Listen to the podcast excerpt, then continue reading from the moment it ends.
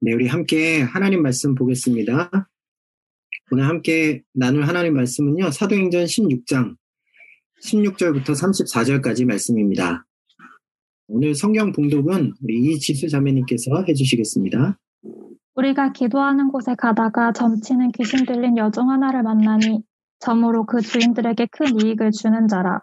그가 바울과 우리를 따라와 소리 질러 이르되 이 사람들은 지극히 높은 하나님의 종으로서 구원의 길을 너희에게 전하는 자라 하며 이같이 여러 날을 하는지라 바울이 심히 괴로워하여 돌이켜 그 귀신에게 이르되 예수 그리스도의 이름으로 내가 내게 명하노니 그에게서 나오라 하니 귀신이 즉시 나오니라.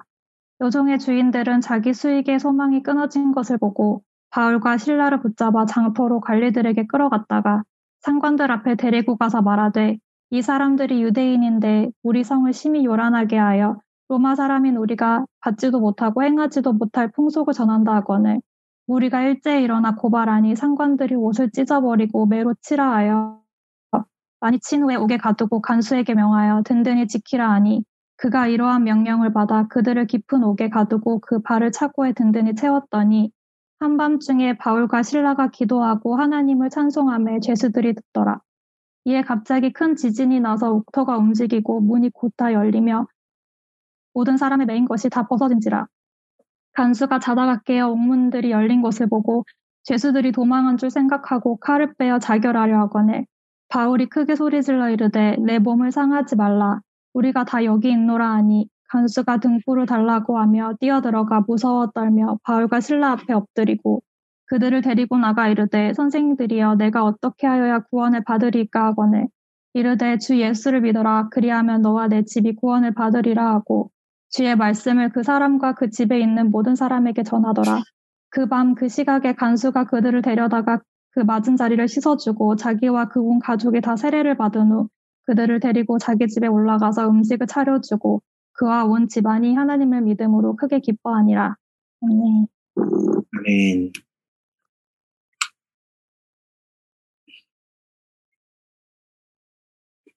네.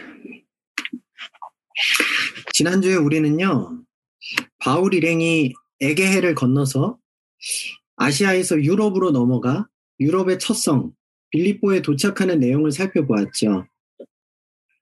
부푼 꿈을 가지고 여러 가지 기대감을 가지고 빌립보에 도착한 그들이었지만 그곳에서의 선교는 생각보다 만만치 않았었습니다.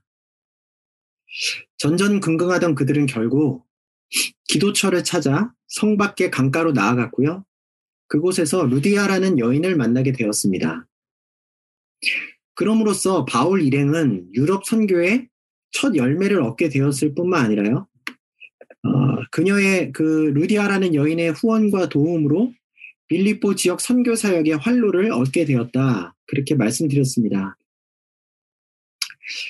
그때부터 바울 일행은요, 힘을 얻어 날마다 거리로 나가 복음을 전했어요. 하지만 오늘 본문을 보면 그들에게 예기치 못했던 아주 불편한 상황이 어, 이내 벌어지게 되었다는 사실을 알 수 있습니다. 16절을 보니까요. 음, 바울 일행이 점치는 귀신 들린 여종 하나를 만났다 그렇게 기록되어 있습니다. 한글 성경에 번역된 것만 보아서는 이 여종에 대해 그리 많은 것을 알 수가 없는데 하지만 이 원문을 살펴보면요. 먼저 이 여종이라는 단어가요. 상당히 나이가 어린 여자들의 아이에게 사용되는 단어였습니다. 또 이 여종에게 들어간 이 점치는 귀신이라는 이, 이 존재는요. 원문에는 피톤의 영이다 이렇게 되어 있습니다. 네, 피톤. 이 피톤의 영은요. 이 본래 당시 헬라 지역에서 신탁으로는 가장 으뜸으로 여겨, 여겨졌던 그리스의 델포이 신전에서 활동하던 여신이었어요.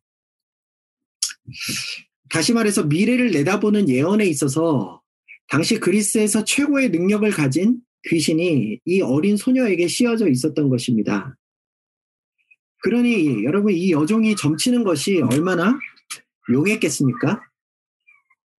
자연히 이 아이는요, 자신들의 주인에게 자신의 주인들에게 큰 돈벌이가 되었습니다. 문제는 바울 일행을 만난 날부터 이 여종이 날마다 그들을 따라다니며 큰 소리로 이렇게 외쳤다는 거예요. 17절에 보니까 이 사람들은 지극히 높은 하나님의 종으로서 구원의 길을 너희에게 전하는 자라. 네, 여종이 외쳤던 이 말이요. 여러분 언뜻 보면 별 문제가 없는 것 같아 보이기도 합니다. 당시 그 지역에서 점치는 것으로 용하다고 소문났던 여종이었는데 그 아이가 바울 일행이 지극히 높으신 하나님의 종이라고 큰 소리로 외치며 소개했다면 어쩌면 그 모습으로 인해 오히려 많은 사람들이 바울 일행을 주목하게 되었을지도 모르죠. 그래서 더 복음을 전하는 일이 수월해졌을지도 모른다고 생각할 수 있기 때문입니다. 구원의 길을 전하는 자들이다 라는 말도 틀린 말이 아닌 것으로 보이죠. 그러니까 더더욱 그렇게 생각할 수 있습니다. 근데 여러분 하지만 좀 더 깊이 들여다보면요. 꼭 그렇지만은 않았어요. 왜냐하면 여기 우리말로 지극히 높으신 하나님이라고 번역된 단어는요. 꼭 우리가 믿는 우리가 지금 예배하는 사비일체 하나님만을 가리키는 표현이 아니기 때문입니다. 여기 하나님이라는 단어는요. 헬라어로는 데오스라는 단어인데요. 이 단어는 하나님만이 아닌 여러 다양한 신들을 동시에 가리킬 수 있는 그런 단어예요.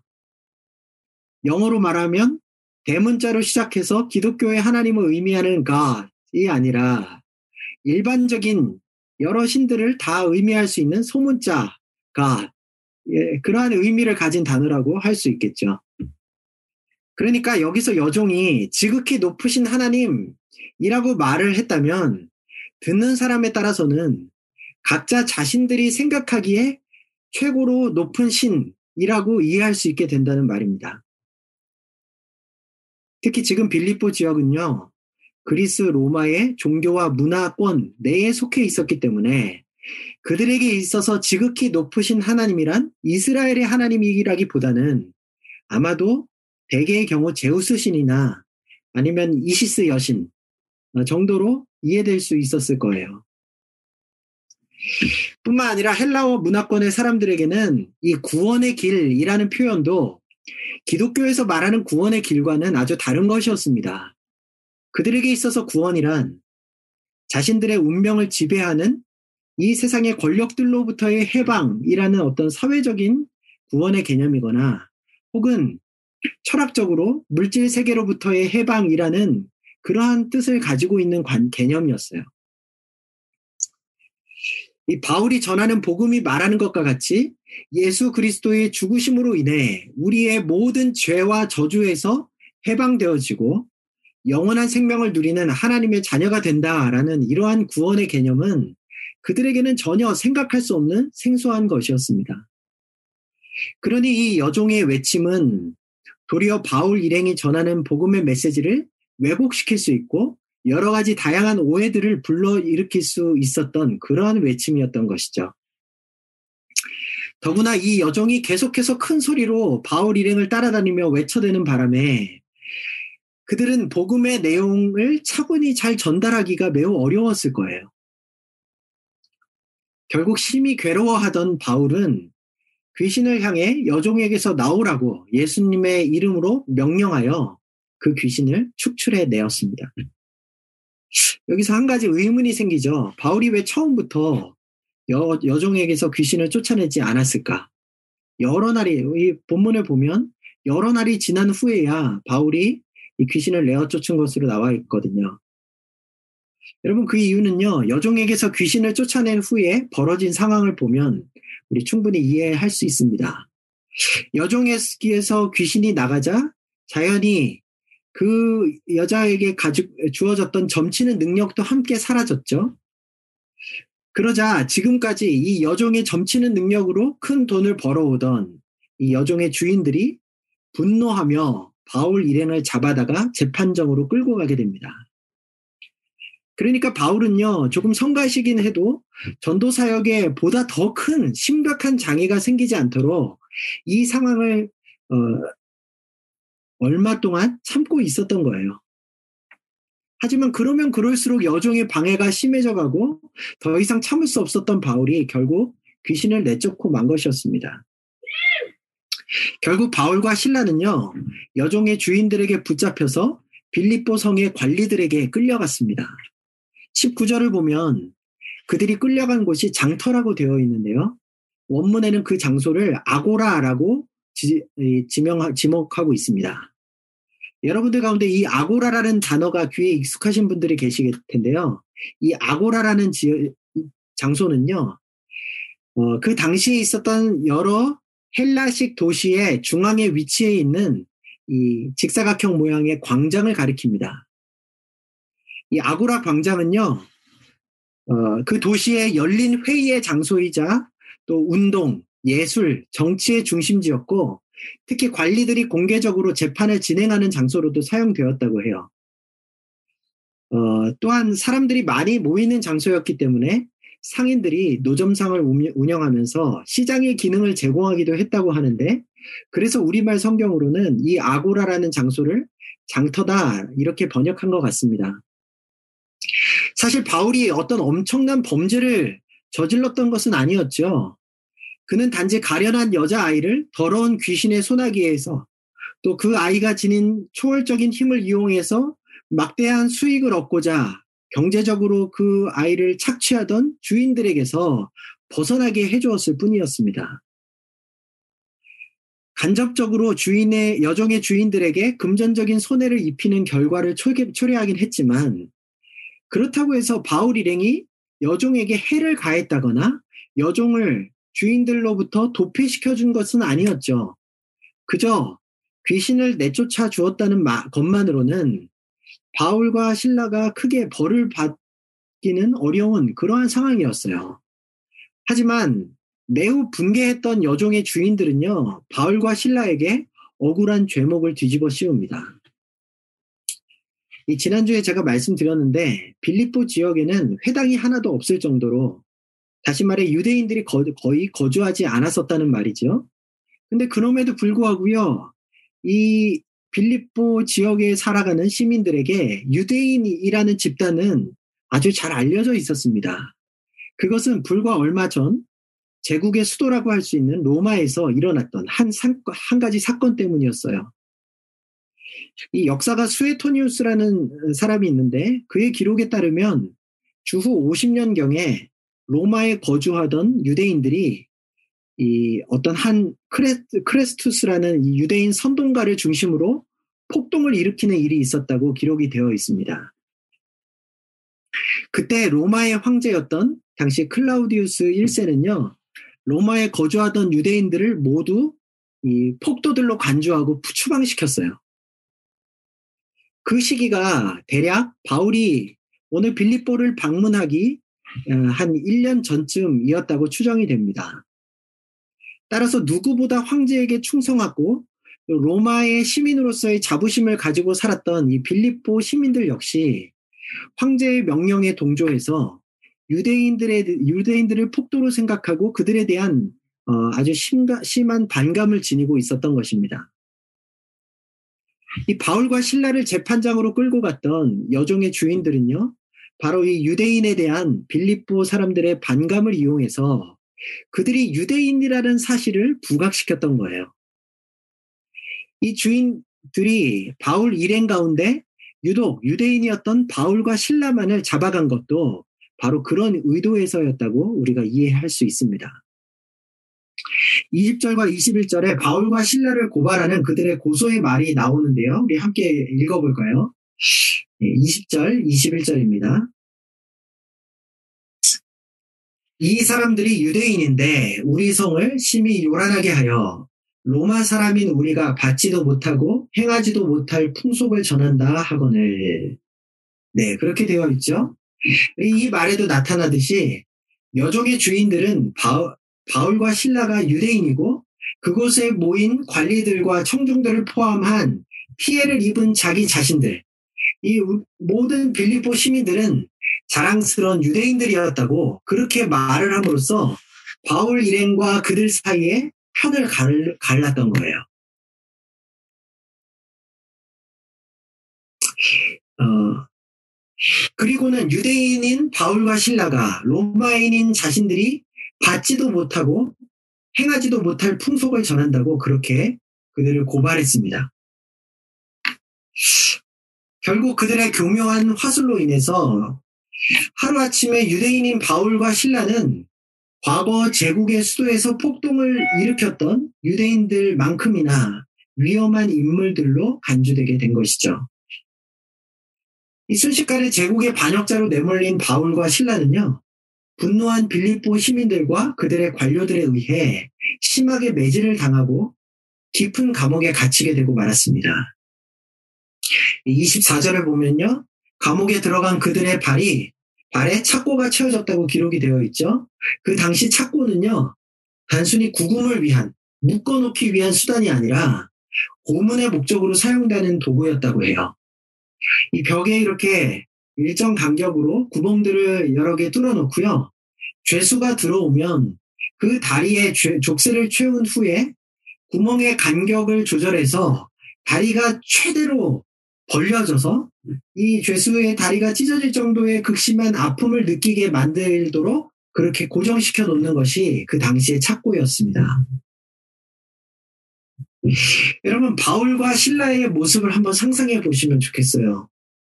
매로 심하게 맞아 온몸이 터지고 멍들고 피를 흘리면서 깊은 감옥에 갇혔는데 착고에 발이 묶여서 계속해서 고통을 당하고 있는 그들의 모습 말입니다. 여러분 얼마나 비참합니까? 사랑하는 여러분, 성령님의 인도하심을 따라 복음을 전하고 있는 바울 일행에게 왜 이렇게 큰 어려움이 찾아오는 것일까요? 더구나 오늘 본문 맨 처음을 보면요. 이 모든 험악한 일들이 바로 기도하러 가는 길에서 시작되었다는 것이 더더욱 우리의 마음을 어렵게 만듭니다. 주님께서는 과연 늘 기도하며 주님의 뜻을 위해 애쓰고 노력하는 당신의 백성들을, 당신의 일꾼들을 돌보시고 보호해 주시는 걸까요? 정말 주님이 그들을 지켜주신다면 이렇게 억울하고 고통스러운 상황만큼은 일어나지 않아야 하는 것 아닐까요? 웬만한 사람들이었다면요. 이런 상황이라면 주님을 원망했을 거예요. 더 이상은 주님의 일꾼으로서의 삶을 살아가지 않겠다고 포기했을지도 모르겠습니다. 그런데 여러분, 이러한 비참한 상태로 감옥에 갇혀 고통당하는 바울과 신라가 어떻게 행동하죠? 본문 25절을 보니까 그들은 그곳에서 기도하며 하나님을 찬송했어요. 여러분, 그들이 기도하고 찬송한 시간은요, 한밤중이었습니다. 아마도 정말 극심한 고통 속에서 바울과 신라는 깊은 밤에도 도저히 잠을 청할 수가 없었던 것 같아요. 그런데도 그들은 그 극심한 괴로움 속에서 주님께 기도하며 찬양을 드렸다는 말입니다. 그것도 그저 작은 소리로 읊조린 것이 아니고요. 감옥에 갇힌 모든 다른 죄수들이 다 들을 수 있을 정도로 큰 소리로 하나님께 찬송을 드렸습니다. 이 바울과 신라가 어떤 기도를 드렸을까? 좀 생각해 봤어요. 참 억울하게 잡혀 있는 그 시간. 너무나도 괴롭고 답답하고 모든 것을 포기해버리고 싶은 마음이 들 수도 있는 그러한 어, 극단적인 상황 속에서 바울과 기도가 바울과 신라가 어떤 기도를 드렸을까? 근데 여러분, 이 바울과 신라가 드리는 기도와 또 찬송의 목적이요. 단지 감옥에서 나가게 해달라고 또 극한 괴로움에서 풀어달라고 하나님께 도움을 요청하는 것은 아니었던 것 같아요. 만약 그들의 기도가 그러한 기도였다면 뒤에서 살펴보게 되겠지만 착고가 풀리고 감옥문이 열리게 되었을 때 하나님의 놀라운 기적과 같은 은혜로 그러한 일들이 일어났을 때 그들은 아마 감옥에서 재빨리 도망쳤을 것입니다. 하지만요, 그들은 충분히 도망갈 수 있는 그러한 상황 속에서도 도망가지 않고 감옥에 그대로 머물러 있었어요. 그러니까 여러분, 그들이 지금 드리고 있는 기도와 찬송이 그들의 육신의 안위와 자유를 위함이 아니었다는 사실을 우리가 알 수 있습니다. 그러면 바울과 신라는 도대체 그 한밤중에 깊은 감옥에서 극심한 고통 속에서 대체 어떠한 기도와 찬송을 드렸던 것일까요? 여러분, 하나님의 능력으로 자신들이 어려움에서 벗어나기를 그들이 구한 것이 아니었다면 우리가 생각할 수 있는 것은 그들이 기도하고 찬송했던 내용이 오직 한 가지밖에 아니었다고 생각할 수밖에 없어요. 그것은요, 바로 자신들을 유럽으로 건너오게 하신 하나님의 뜻이 자신들을 빌립보 성으로 보내시고 구체적으로는 길에서 귀신 들린 여종을 만나 결국 여러 가지 과정 속에 깊은 감옥 속까지 내려오게 하신 하나님의 뜻이 이루어지기를 위한 기도였을 것입니다. 또한 그들의 찬송은요, 그 하나님께서 자신의 세우신 그 깊으신 뜻을 어떤 상황 속에서도 신실하게 이루실 그 주님을 신뢰하기 때문에 그 극심한 상황 속에서도 그분을 높이는 찬송이었을 것이에요. 다시 말하면 바울과 신라는요, 자신들의 안위를 지금 전혀 고려하지 않고 있다는 뜻입니다. 그들에게 중요한 것은 그들이 처한 어떤 상황에서든지 오직 주님의 뜻이, 하나님의 뜻이 이루어지는 것이었어요.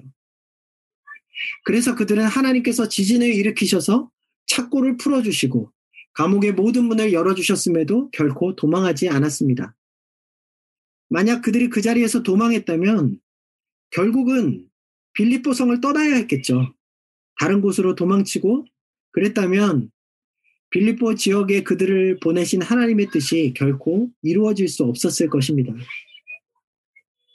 사랑하는 드림의 교회 형제자매 여러분, 저와 여러분들은 혹시 신앙생활 하는 중에 우리 자신들의 안위에만 관심을 기울이고 있지는 않은지 돌아보았으면 좋겠어요.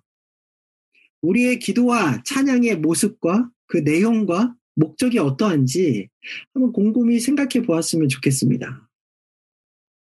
만약 우리의 기도의 대부분의 내용이 우리의 안전에 대한 것이라든지 우리 자신들의 편안함이나 나와 내 자녀들의 사회적인 성공, 물질적인 번영, 우리가 세워놓은 개인적인 목표들의 성취에만 집중되고 있다면 우리가 하나님을 찬양하는 이유가 오로지 주님께서 나를 지키시고 보호해 주시기 때문이라면, 내가 원하는 은혜를 그분께서 허락해 주셨기 때문이라면, 여러분 죄송하지만 어쩌면 우리는 진정한 하나님 나라 백성들이 아닐지도 모릅니다. 여러분 하나님 나라 백성들이 어떤 사람들입니까? 어떤 상황 속에서도 주님의 뜻이 이루어지기를 바라고 구하고 그 일에 우리 인생에 초점을 맞추며 살아가는 존재들이죠. 물론 감옥과 같은 인생의 깊은 고뇌와 고통과 슬픔의 시간들을 겪게 된다면 빨리 이 이러한 상황에서 벗어나고 싶다. 그렇게 우리가 생각할 수 있습니다. 그 인지 상정이죠. 하지만 그렇다고 해서 그런 상황에서 우리의 기도가 오로지 그 감옥과 같은 어렵고 비참한 상황을 벗어나게 해달라는 내용으로만 채워져서는 안 될 것입니다. 하나님의 자녀들인 우리, 하나님의 자녀들인 우리에게는요, 우리 자신들의 생명과 안위와 성공보다 더 우선하는 하나님 나라의 가치, 하나님께서 주신 사명이 있어야 하는 거예요. 하나님께서 나를 왜 이 땅에 보내셨는지, 어떠한 목적과 뜻을 이루시기 위해 지금의 상황으로 나를 이끌고 계시는지, 현재 내가 답답하고 어려운 그런 환경 속에 처해 있다 하더라도, 혹시라도 이러한 어려움의 상황 가운데 어떠한 하나님의 계획과 섭리가 담겨 있는 것은 아닌지, 우리는 늘 이러한 질문들을 던지며 기도의 자리로 나아갈 수 있어야 한다는 말입니다.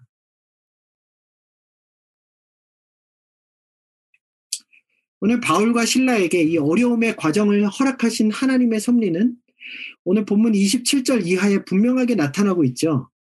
먼저는 그들을 지키던 간수에게 복음이 전해지고 그의 온 집안 사람들이 구원을 얻게 되는 일이 일어납니다. 여러분 30절을 보면요. 죄수들이 도망한 줄 알고 자결하려 아, 간수가 자결하려고 했었는데 이 바울과 신라가 우리 도망치지 않았으니 이, 그러지 말라고 말하며 간수를 막아서죠. 그때 간수가 죄수들이 도망치지 않은 사실을 깨닫고 그들의 앞에 엎드리며 질문을 하나 던지게 됩니다. 근데요, 그 내용이 참 신기해요. 30절에 보면요, 그 간수가 바울과 신라 앞에 던진 질문은요, 선생들이요, 내가 어떻게 하여야 구원을 받으리까? 라는 질문이었습니다. 여러분 상식적으로 생각할 때 그런 상황이 벌어졌다면 간수가 바울과 신라에게 던질 어떤 말을 던져야겠습니까? 아니, 왜 도망치지 않았습니까? 라고 물어보거나, 이렇게 도망치지 않고 그대로 계셔주셔서 너무 감사합니다. 라고 감사의 말을 하는 것이 일반적이죠. 그것도 아니라면, 보아하니, 여러분들, 당신들은 보통 분들이 아니신 것 같은데, 제가 아까 낮에 여러분들을 투옥시키고 무자비하게 착고로까지 여러분의 발에 채운 것은 제 진심이 아니라 제 직책상 어쩔 수 없이 했던 일이었습니다. 그러한 사과의 말을 건네는 정도였겠죠. 그것이 자연스럽지 않습니까? 이 오늘 간수가 던진 질문처럼 이 돌발적인 상황 속에서 선생들이야 내가 어, 무엇을 해야 구원을 얻겠습니까? 라는 질문을 던진다는 것은 이 상황상 너무 음, 자연스럽지 않습니다. 이 말은요, 평소 이 간수의 마음 속에 구원에 대한 아주 깊이 있는 질문들이 각인되어 있었다는 사실을 보여주는 거예요. 만약 평소에 내가 무엇을 해야 구원을 받을 수 있을까라는 이 구원을 향한 질문을 마음속에 품고 살는 사람이 아니었다면 그 밤 감옥에서 벌어진 돌발적인 상황들 속에서 엎드려 그런 질문을 던졌을 리가 없습니다. 무슨 말이냐? 결국 이 간수는요, 하나님께서 바울과 신라에게 만나게 하신 구원을 위해 예비된 영혼이었다는 거예요. 다시 말해서 참으로 답답하고 고통스러운 과정을 바울과 신라가 겪어왔지만 하나님께서는 그러한 과정을 통해 하나님께서 예비하신 영혼, 한 영혼을 구원하시고자 하시는 분명한 당신의 뜻을 이루어 가셨다는 말입니다. 그렇게 해서 여러분 빌립보 감옥의 간수와 그의 가정은요 자주장사 루디아의 가정에 이어 빌립보 성에서 두 번째로 맺어진 이 구원의 열배가 되었습니다. 그뿐만이 아니었죠. 오늘 우리가 시간상 다 읽어보지는 못했지만 37절 이하를 살펴보면요. 나중에 바울과 신라를 그냥 풀어주려고 했던 빌립보 성의 관리들은 뒤늦게 바울이 로마 시민권을 가졌다는 사실을 알게 되면서 크게 두려워하게 됩니다. 왜냐하면요, 여러분, 로마 제국의 법상 로마 시민권을 가지고 있는 사람을 제대로 된 심, 재판 절차도 거치지 않고 부당하게 가두거나 때리는 것은 아주 중대한 과실이었기 때문이에요. 그러니까 이 사건으로 인해 도리어 빌립보 성의 관료들이 법적으로 아주 곤란한 위치에 처하게 된 것이었습니다. 만약 그들의 과실에 대한 보고가 로마의 정부에 들어가게 된다면 그들은 자신의 직책에서 쫓겨나게 될 뿐 아니라 자칫 잘못하면 이, 이 빌리포 도시 자체가 로마의 영광스러운 식민지로서의 지위를 잃어버릴 수도 있었던 그 정도로 심각한 과실이었다고 해요. 그리하여 바울과 신라는요, 빌립보 성의 관료들과 나름의 협상을 맺을 수 있었던 것으로 추측이 됩니다. 그래서요, 이후로 당당하게 바울 일행은 그 성에서 계속해서 복음을 전할 수 있었고, 그렇게 해서 생겨난 빌립보 교회 공동체 역시 그 지역 안에서 어떠한 박해도 없이 안정감 있게 성장해 나갈 수 있었던 것으로 보여요.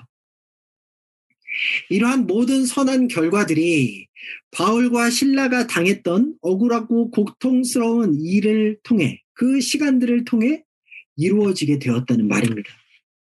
자신들의 안위를 구하지 않고 어떤 상황에서도 오직 주님의 뜻이 이루어지기를 간구하며 주님을 찬양했던 바울과 신라의 믿음으로 인해 이 빌립보 지역에 놀라운 하나님 나라의 역사가 나타나고 그 땅 가운데 주님의 통치가 든든하게 세워지게 되었다는 말이죠.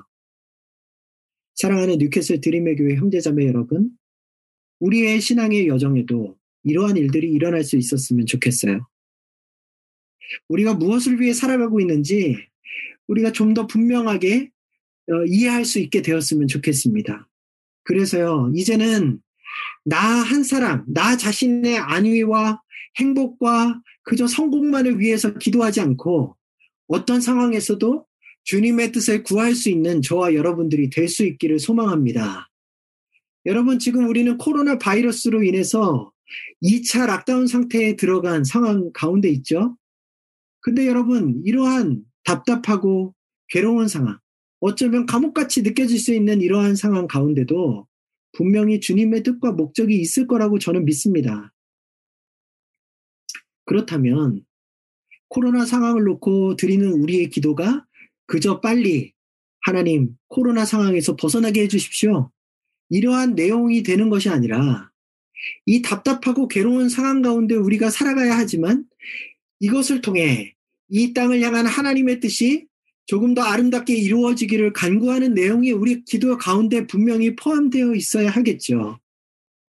코로나뿐만 아니라 우리 안에 어떤 남모를 아픔과 슬픔과 그런 낙심되는 상황이 주어져 있다 해도 여러분 단순히 그 어려움을 벗어나게 해달라고 하나님 앞에 매달리는 모습이 아니라 결국에 그 모든 상황들을 통해 당신의 선하신 뜻을 이루실 전능하신 하나님을 바라보고 그분을 높이며 찬양할 수 있어야 할 줄로 믿습니다. 그러한 성숙한 기도와 찬양으로 인해 깊은 감옥과 같은 환경 속에서도 아름다운 하나님 나라의 열매가 풍성하게 맺히게 될 줄을 믿습니다. 좋으신 주님, 은혜를 감사드립니다. 우리의 삶이 하나님 앞에서 어떠했는지 오늘 말씀을 통하여 돌아보기를 소원합니다. 하나님, 정말 답답한 상황 속에서 우리의 아내만을 위하여 정말 그곳, 그 괴로움에서 벗어나기만을 하나님 앞에 기도하고 있지는 않았는지 돌아보기를 소원합니다. 하나님 아버지, 우리에게 믿음을 더하여 주시옵소서. 하나님, 주님께서 기대하시는 정말 그러한 믿음의 수준에 도달할 수 있기를 소원합니다. 하나님, 어렵고 답답하더라도, 슬프고 낙심되더라도, 그 상황 가운데 하나님, 하나님께서 어, 담아두신 그 놀라운 섭리를 우리가 신뢰함으로 주님의 뜻을 구하게 하여 주시고 하나님의 놀라우신 이름, 그, 그 전능하신 주권자 되신 하나님께 찬양 돌릴 수 있는 우리가 될 수 있도록 은혜 베풀어 주시옵소서. 하나님 아버지, 정말 그렇게 우리가 주님 앞에 기도하며 성숙한 믿음으로 나아갈 때 정말 답답하고 어려운 상황 가운데서 하나님께서 길을 내시며 당신의 선하신 뜻을 이루어 가실 줄을 믿습니다. 오 주님, 우리의 우리가 무엇을 위해 살아가는 존재들인지 우리의 정체성을 이 시간 분명하게 하여 주시고 그리하여서 주님 우리가 그 가운데 역사하시는 주님을 평생 아버지 경험하며 살아가는 우리 모두가 되게 하여 주시옵소서. 하나님 아버지 주일 예배에 참여하며 우리 작은 정성을 주님 앞에 드린 손길들을 기억하여 주시기를 소원합니다. 아버지, 정말 그들이 드린 예물, 적은 것이나 하나님의 나라를 위하여 사용하여 주시고, 그리함으로 우리의 모든 존재를 통하여서 하나님의 나라를 세워가시는 주님의 통치를 우리가 분명히 확인할 수 있는 복된 주님의 자녀들 다 되게 하여 주시옵소서. 그러지 못한 형제 자매들의 마음도 주께서 위로하여 주시고 하나님 앞에 더 마음껏 그들이 가진 시간과 물질과 또한 재능들을 드릴 수 있는 우리 모두가 되게 하여 주시옵소서.